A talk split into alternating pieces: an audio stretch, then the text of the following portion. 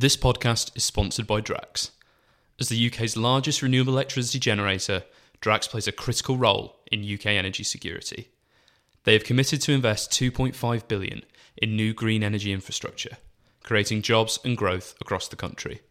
Find out more at drax.com. Hello and welcome to Coffee House Shots, the Spectator's daily and sometimes more than daily politics podcast. I'm Katy Balls, and I'm joined by James Forsyth and Kate Andrews, and we're going to be bringing you a special edition of the podcast later from Liverpool and Labour conference where I am. But before we get to that, the big news really in Westminster and the country today relates to Liz Truss's not so mini budget. James, we saw obviously the pound drop against the dollar on Friday. We saw lots of warnings from economists soon after those measures were unveiled by Kwasi Kwarteng, her chancellor. Obviously, over the weekend there weren't any updates, but how are things looking since the markets have reopened?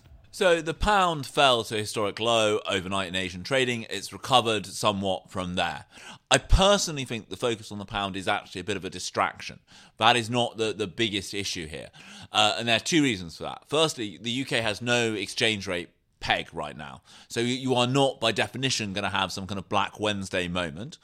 And the second point is UK debt it, it sells is denominated in pound sterling. So the norm, the way that you get a currency crisis in inverted commas is that you sell debt denominated in another currency and you're falling against that currency. Those things can't happen in the UK.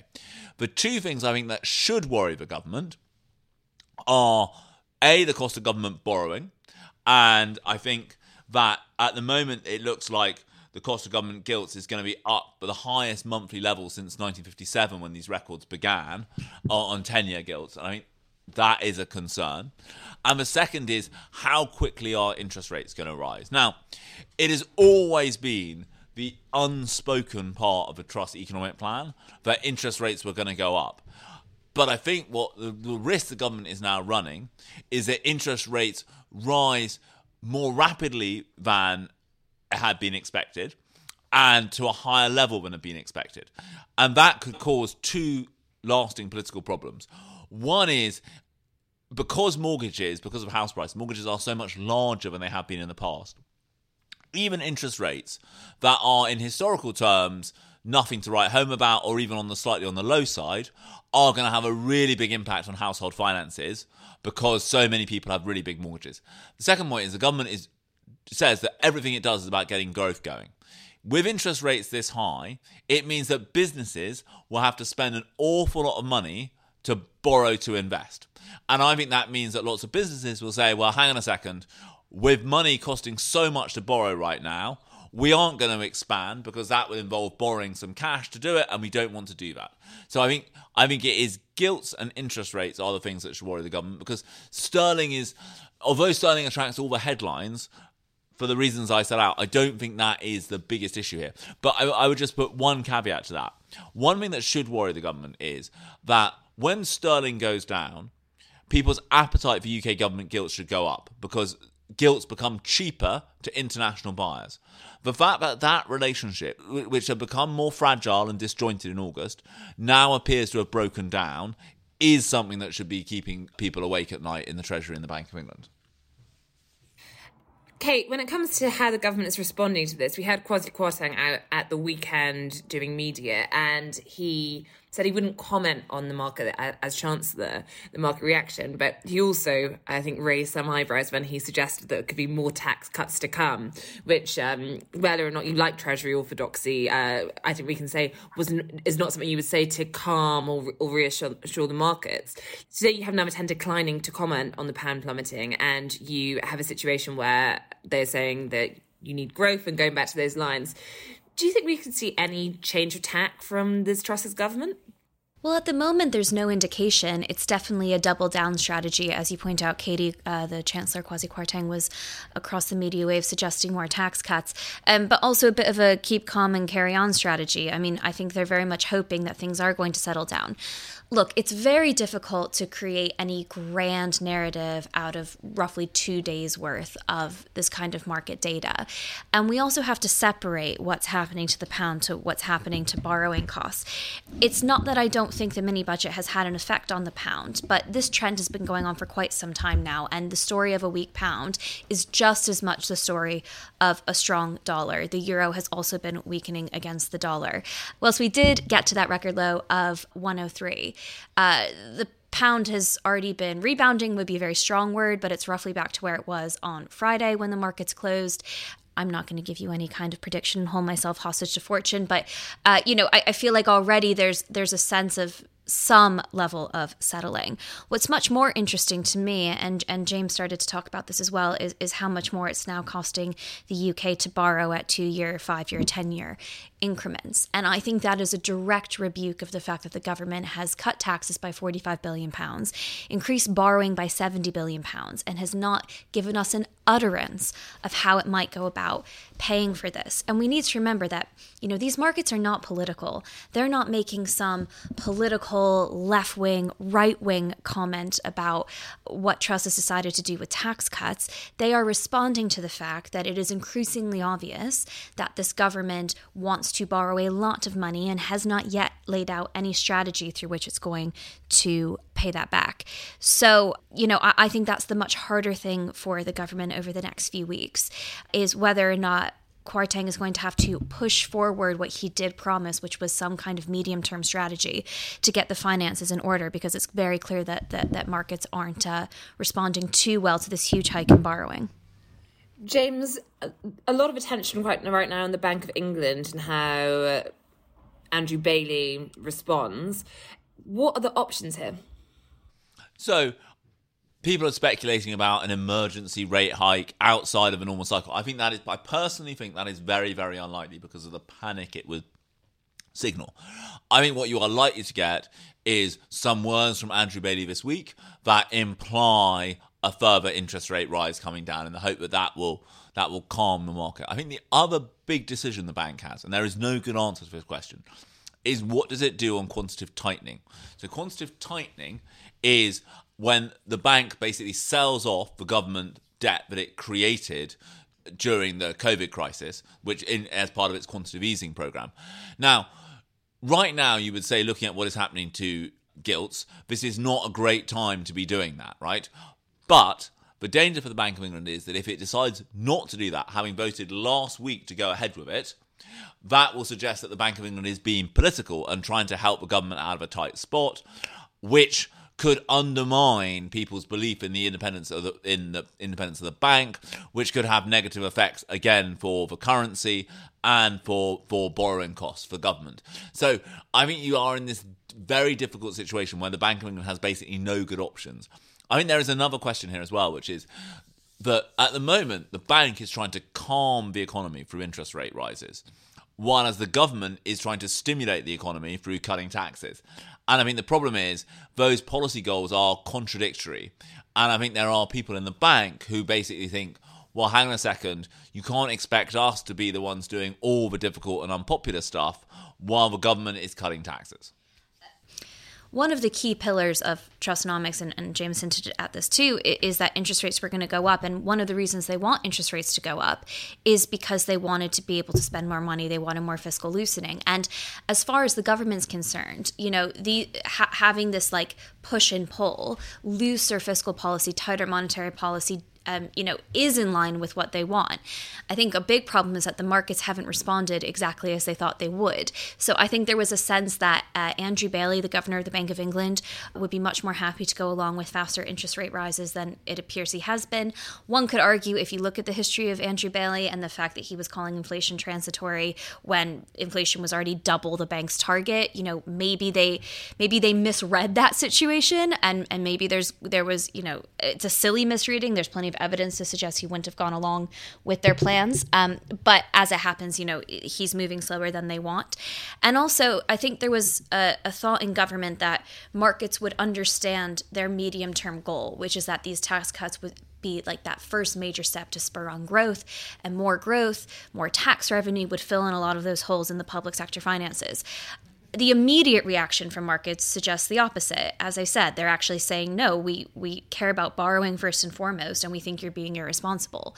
It is difficult to say over the next few weeks whether or not things that the chancellor does might signal to markets that actually they are going to be more responsible in future. There's plenty the government can still do here to signal that, but it's going to mean hard choices. It might, for example, mean pointing to where you're going to cut spending and roll back spending and and and make some more more difficult calls. And we haven't seen any indication from government yet that that they're willing to uh, actually lay out those tough decisions to the public.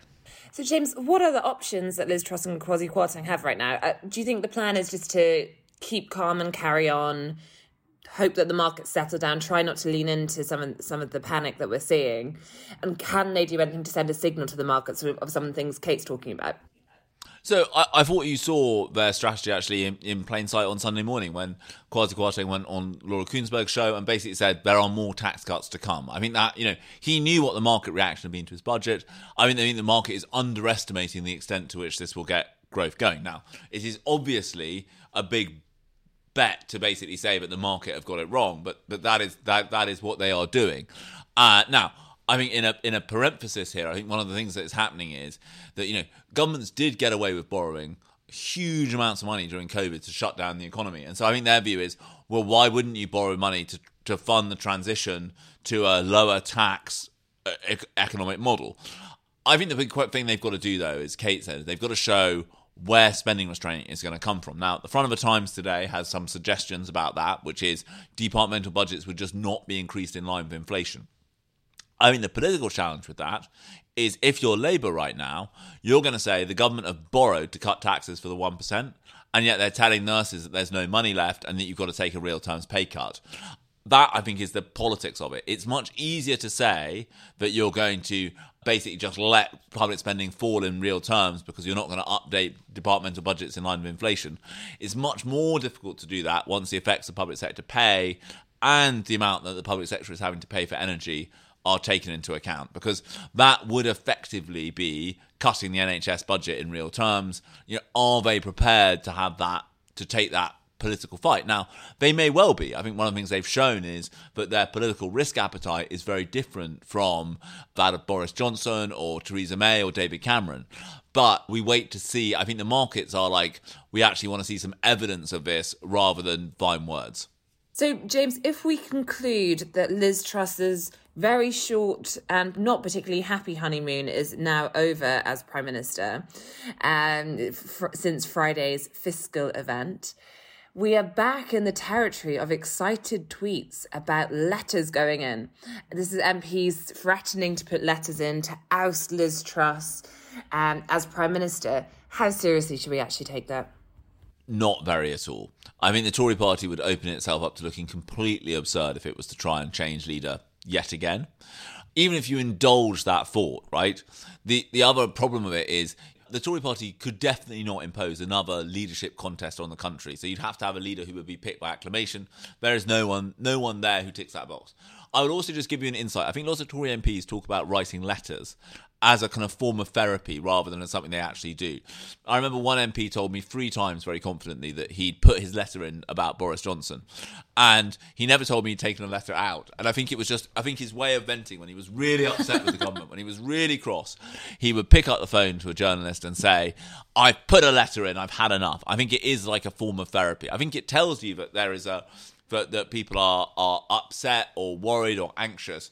But I really would not take it any more seriously than an MP saying, I'm in a very bad mood. And uh, although I think that one of the things I would say is this is that because of the nature of the reshuffle, which was not hugely interested in building bridges within the parliamentary party and reaching out to people who'd supported other leadership camps and the like. I think there is there is there is a certain lack of goodwill among Tory MPs who, who are still on the backbenches and not in government. And but ultimately, Kate, when I think when we're talking about Liz Truss's position here, now, she didn't talk about the 45p rate of tax in that leadership contest. Um, I think, by all means, this fiscal went, went, went bigger than people expected. Some are questioning whether she had a mandate. But she did talk about getting rid of the Treasury orthodoxy. And she did talk about the fact that she would borrow to fund her tax cuts. And we also had economists who she associated herself with uh, warning that, well, not perhaps warning, perhaps arguing it was a good thing uh, on mortgage rates. So actually, we can talk about the market reaction, but lots of these, uh, you know, cabinet ministers who came out to back her, um, they should have had a bit of an inkling of what might happen, surely. Yeah, this has been a real frustration for me over the weekend because um, if you are surprised that interest rates are going to be going up further, that we're getting big tax cuts, and that borrowing is going through the roof and there's no plans to get that under control, then you weren't listening during the campaign. The unspoken bit of Liz Truss's agenda was that, you know, the specific extent to which she wanted interest rates to go up. But she was very clear that you know, in her words, the Treasury orthodoxy had failed. She was very clear that the Bank of England's monetary policy was too loose and that it had failed to get inflation under control. She was talking in the campaign about reassessing its mandate, having a proper inquiry as to how they got it so wrong. She was talking about major tax cuts without any kind of public spending to go alongside it. So perhaps we didn't know every single detail involved. But if you are surprised by what's happening, then you really weren't listening. I suppose where the government is now surprised, as I said before, is I think they thought that the BOE and the markets and maybe their own politicians and maybe the public would understand their perspective and, and, and go along with it faster than they are. I am not terribly surprised that the markets are uncomfortable with all of this borrowing. It, you know, one of the reasons you have a conservative party is to remind people of the importance of fiscal responsibility. And if the Tory party has decided that's not a preference anymore, there's going to be some pushback for that. But yeah, I mean, there's like a lot of surprise today, which I'm sure is caught up with people's personal opinions and emotional reactions to what's happening. But to suggest that any of this is really shocking almost lets the government off the hook a bit too much because I, I think they were pretty clear that that these broad policy proposals were the agenda. Uh, I think you're right, Kate, which is having run against the Treasury orthodoxy, having kind of run against lots of things that Rishi Sunak was saying. I mean, I think I think Liz Truss would be totally within her rights to say that she has a mandate from the Conservative Party membership for what she is doing. And finally, James, there's also news regarding Liz Truss's chief of staff, Mark Fullbrook, from the weekend. The Sunday Times broke the story that he is not being uh, paid directly. Can you tell us what's going on? This is a very strange arrangement, especially for someone as senior as Mark Fullbrook. Mark Fullbrook is who is the Prime Minister's chief of staff, who is the most senior political appointee in Downing Street. He is being paid by the company that he runs, kind of Fullbrook Advisory. And I think there is a question here about why this is happening. It is it is a very strange arrangement, and his spokesman is very clear that this is not for tax reasons.